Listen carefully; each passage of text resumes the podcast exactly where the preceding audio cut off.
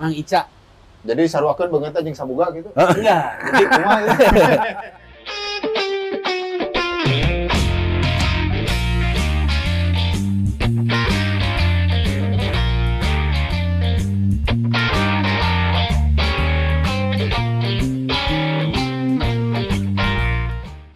Assalamualaikum warahmatullahi wabarakatuh. Selamat sore. Selamat sore. Kembali lagi di acara ngopi-ngopi. Nah, sekarang kita ngopi-ngopi di pelataran kopi Nasdem.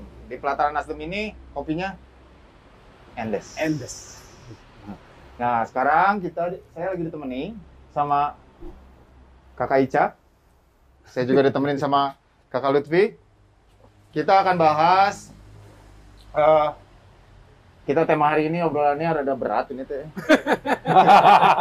Pandemi. Pandemi dan musisi. Jadi kita pengen tahu apa sih di masa pandemi ini yang dialami atau kendala-kendala teman-teman musisi, kondisi nanti kumaha gitu. Gimana kondisi di teman-teman musisi di selama masa pandemi ini. Nah, kebetulan Kang Ica ini, coba Ica kenalin atau Kang Ica teh kan musisi. Selama ini main di mana aja Kang Ica teh? Apa karir nanti kumaha gitu? Selama ini, selama pandemi atau sebelumnya atau semuanya. Mang Ica teh udah bikin apa aja bersama Ben Anway itu kan geus buana. Aduh, bisi bangga euy lamun diterangkeun kabeh mah. Aku tidak bangga padamu. Apa ya saya? Ya selama ini saya yuk asal ngadudangnya kita boleh buka ya karena kita tadi kita di sini sudah prokes tetap dilaksanakan. Udah prokes dilaksanakan dan kita udah vaksin. Kondisinya sudah negatif dan kita sudah 2 kali vaksin. Okay. Cepat lagi. Kang Ica. Saya karirnya kumaha gitu. Karir saya mah dimulai mungkin apa tuh ya. Jadi ya intinya mas sekarang yang kesini mas saya lebih banyak di KSPB. Saya sudah 28 tahun di KSP. Asa geus lilanya. 28 tahun di KSP. Di KSP. Funding padat.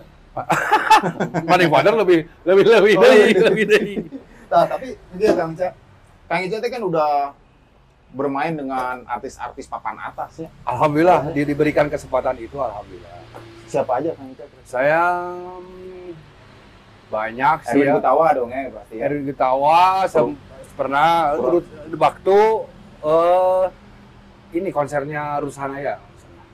Purwacaraka Orkestra, Twilight Orkestra, Yovi Widianto and Friend Orkestra, Oni and Friend Orkestra. Dian Hp Orkestra. Kalau di luar negeri, luar negeri. Saya pernah jadi kita konser bareng di Brunei itu sama Pak Ngah. Pak Ngah ya. Nah, itu Pak Ngah. Itu yang Malaysia ya. Seniman Melayu. Terus ada band luar negerinya itu saya alhamdulillah diberi kesempatan waktu itu. Saya main sebagai orang Indonesia satu-satunya dan pemain perkusi adalah konsernya Bee Gees. Wah, legend. Papa legend. Keresan itu mah keresan gitu. Nah, Kang Ica, tapi kan Kang Ica juga sekarang tuh jadi pembina penabuh komunitas apa? Penabuh Bandung. Bersama Kang Ade Rudiana dan kawan-kawan. Nah, itu teh para penabuh se-Bandung dan Jawa Barat teh pada kumpul di situ ya. Betul. Nah, sekarang itu ada yang baru lagi. Apa? Percussion Indonesia atau penabuh Indonesia juga. Jadi ada grup baru nih saya juga baru di ini. Ada penabuh Indonesia. Jadi penabuh seluruh Indonesia bikin grup WA-an lah. Oh, masih grup WA. Oh, grup WA-an. Jadi kedepannya akan membuat acara insyaallah. Nah, keren. Nah, enak. Mang Lutfi ya. Sebagai band scout yang podo dulu. Nah, Mang Lutfi itu di dunia musisi teh dulu karirnya pertama dari mana terus apa pencapaian tertinggi sampai sekarang teh kumaha? Kalau di bermusik dari kecil ya dari SD SMP itu udah bermusik lumayan sering syuting di TVRI Bandung dulu. Sama itu banyak di TVRI Bandung. Rata-ratanya kabelnya. Nah, terus kalau secara album sih saya sudah bikin album dengan 2 band ya. Berarti saya udah hampir 6 album. Yang band pertama tahun 96-97 yang Pesta Alternatif. Ya. Oh ya. Itu band zaman kuliah. Terus band kedua sama Purpose, 3 album di Indonesia, 1 album di Malaysia, Singapura. Nggak pakai baju bengkel teh lain? Oh, nya bersalamannya. Purpose boleh teh? Bukan. Kalau itu ya didinya pakai baju bengkel terus pakai orangnya lain orangnya. Itu kayak baju tukang parkir, security parking. Oh, lama tuh wau security parking. Security parking. Oh, security parking oke. Nah, mungkin bawain lagunya Mas Krisye ya? Nah, di tiap album itu kita selalu mengcover lagu orang. Ada satu lagu.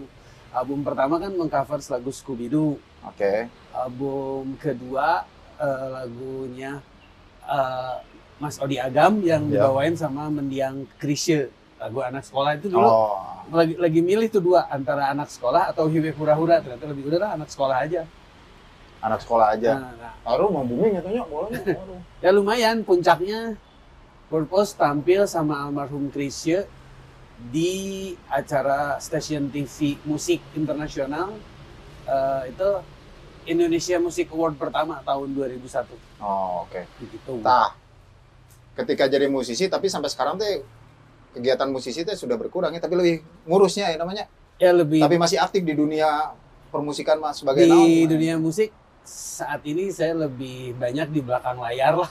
Sebagai manajer handal atau di manajerial sama ada beberapa yang diproduksi.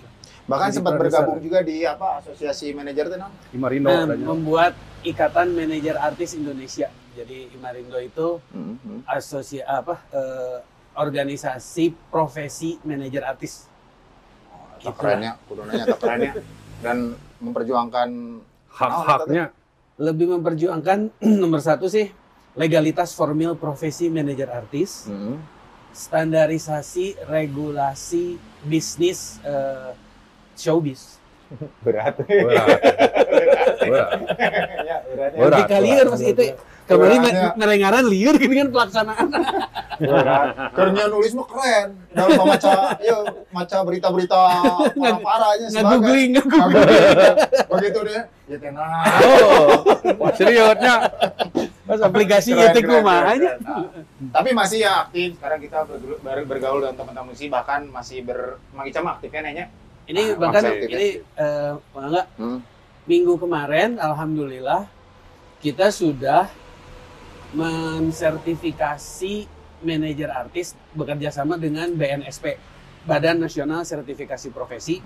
Jadi manajer artisnya sudah tersertifikasi minggu kemarin. Itu baru gelombang 1 untuk 2021. Jadi di KTP menang ya, diganti jadi pekerjaan manajer artis gitu. Akan menuju ke situ. Oh, tapi belum. Kan kalau musisi mah udah. Ya, musisi. Udah. Nah, itu akan makanya kalau ditanya ini asosiasi untuk apa? Untuk memperjuangkan legalitas formil profesi. Oh, menuju ke situ. Saya udah 3 tahun yang lalu udah beres. Tapi selama 3 tahun tidak daun datang. Malahan nanti sebenarnya kalau diperpanjang. Tahu gue bingung nanti. Oke. Rada eta mah rada no komen. Rada komen.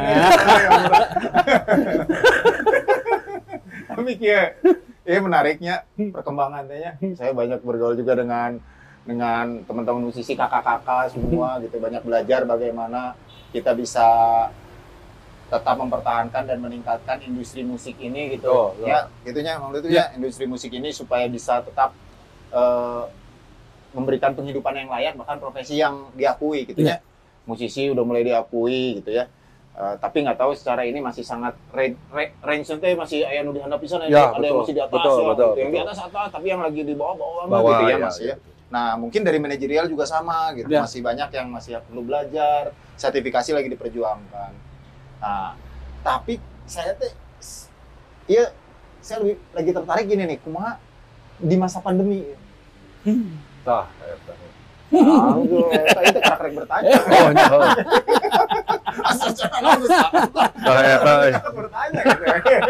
Saya lagi mau bertanya karena nanti ada pertanyaan-pertanyaan yang mungkin gini, kedepannya ada juga yang pertanyaan sebenarnya apakah ada solusi atau tidak. Tapi kumaha selama pandemi itu kan hampir 2 tahun ya berarti ya. Betul. 1 tahun setengah ini ya pandemi ini meluluh lantakan ekonomi bangsa, bahkan dunia gitu. Iya. Nah, musisi juga mungkin sama. Nah, saya pengen tahu karasana kumaha ayeuna teh gitu di teman-teman atau dari para musisi. Kalau karasana mah ya leuwih eungap we gitu nya. Ya, karena memang sementara kita penghasilan berhenti, tapi pengeluaran mah harus berjalan terus ya. Penghasilan berhenti. Bukan berhentilah ya. Ya berhentilah, bisa disebut berhenti gitu. Dalam kurun 2 tahun ini kalau diukur main sama KSP Band, saya hanya main 3 kali sih. 3 kali dengan 3 kali. Ayah, sekali main miliar tapi ya. Oh, amin. Amin. Terjadi pemotongan tuh. 10 kali sih sebenarnya. Makanya tadi ngomong lagi sertifikat. Nah. Teman-teman di band kalau di grup teh aing boga sertifikat kayaknya naon bisa kabangkeun deh bisa digarekeun nya mah bisa curang teh memangna sertifikat PNS ayeuna mah digarekeun ge cek bangna teh kieu sertifikat tanah sanes naon ieu aduh aduh pastinya. Nah ya. Tapi gini dari sisi kan ketika musisinya berkendala gitu ya, menemukan hambatan ketika di masa pandemi ieu lamun di manajer artis kumaha Mang Lutfi kan artis nanti tidak mau ya. Gitu apa jadi, yang dikiat apa yang dilakukan ya. Sama teman-teman artis atau sama sulit kesulitannya sama ya dampaknya karena otomatis dunia showbiz dunia seni pertunjukan itu terhenti bukan hanya musik semua seni pertunjukan semua seni pertunjukan. Jadi kalau seni pertunjukan itu memang akan mengumpulkan orang kan. Sementara saat ini kerumunan itu yang paling tidak boleh. Ya. Benar kan? Ada kemarin dari April 2020 kita diundang untuk rapat online digital media sebagai sarana alternatif dunia pertunjukan. Tetapi itu pun kan tidak seluruhnya efektif. Ada sih berjalan, tapi mungkin hanya 20-30% maksimum. Kayak sampai 30%. Buktinya kan kemarin banyak tuh live streaming online, konser berbayar, konser online berbayar. Ya. Bahkan sekarang event-event perusahaan ataupun institusi negara banyak dilakukan secara daring. Nah, menarik kata. Nah, tapi ini pun tidak menyentuh semua stakeholder seni pertunjukan. Oke, nah, ya menarik ya. Solusi ya, ya. Solusi daring kan jadi solusi atau enggak? Betul. Ya kan pernah daring kan, pernah juga daring. Beberapa kali daring pernah. Kela, ayeuna ngopi-ngopi dulu. Yes. Kopi. Ini kopinya enak banget karena kopi ini kita di-provide sama Pelataran Nasdem. Ada di Jalan Cipaganti. Cobain, enak bisa. Enak kok tempat nongkrongnya ya? Enak, jalan gede atuh. Luas tempatnya. Luas. Ini dan kerumunan sangat terjaga karena jaraknya teh jarak jauh gitu. Ya. Pohon banyak. Sejuk lah ya, sejuk. Ya. Kopinya juga Yahud. Oke. Nah, tadi menarik ya. Kumaha gimana ketika kita kan mencari solusinya? Ya. Wah, mungkin daring gitu. Ya. Nonton di rumah aja teh amrenya itunya. Salah satunya itu mungkin hasilnya. Nah, itu teh cukup menjadi solusi atau sebetulnya mah ternyata tidak menjadi solusi yang cukup memuaskan gitu. Nah, kalau saya lihat ya fenomenanya gini, kalau di bawah 2019 ke bawah kesadaran untuk mengaktifkan sosial media dari artis masih agak kecil belum besar. Hanya ada beberapa lah YouTuber, selebgram gitu kan. Semenjak pandemi akhirnya mereka sadar bahwa butuh media untuk menjadi display bagi dirinya. Ya. Si performer itu. Ya. Atau si artis-artis penampil ini. Nah, dari situlah mulai ada kesadaran mengaktifkan sosial medianya bahkan channelnya sendiri gitu ya. Jadi kayak KSP channel, ada show rutin setiap minggu gitu. Nah, itu kayak gitu. Itu KSP udah bikin. Ada. KSP channel. Ada. Nah, itu lumayan kalau yang tahu akan seluk-beluknya atau mau belajar aja dulu. Mau belajar dengan cepat, quick learning gitu. Itulah pendaringan baru. Oh, kalau main gitu. Baru.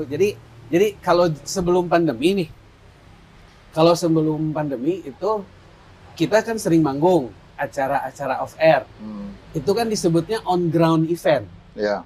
On ground event berarti kita manggung di Sabuga. English. Eh, saya habis makan donat tadi. Oh, iya benar. Coba dikasih rarawuan. Donut.